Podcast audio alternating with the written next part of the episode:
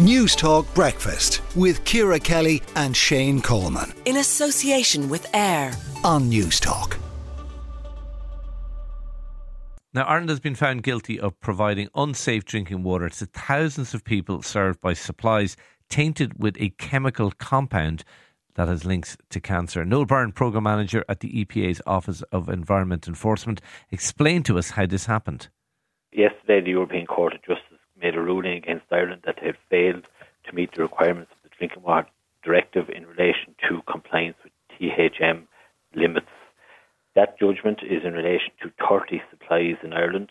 Um, so it isn't good to have that judgment from the EPA's perspective.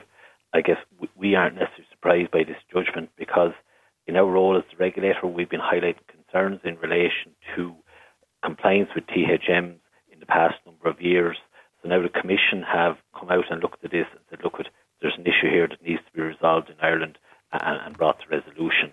In, in, relation to the 21 supplies there that are operated and owned by Uisce Éireann and the public, public supplies, 16 of those have been resolved.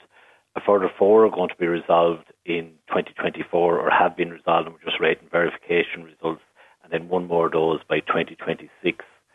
Now, what the EPA has identified, there's an additional, if you like, new supplies have been identified that having THM issues. Um, those are up on the EPA website.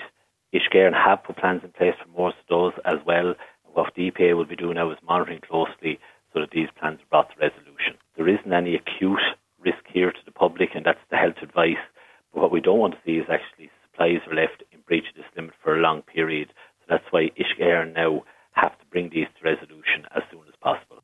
That was Noel Byrne, Programme Manager at the EPA's Office of Environment Enforcement.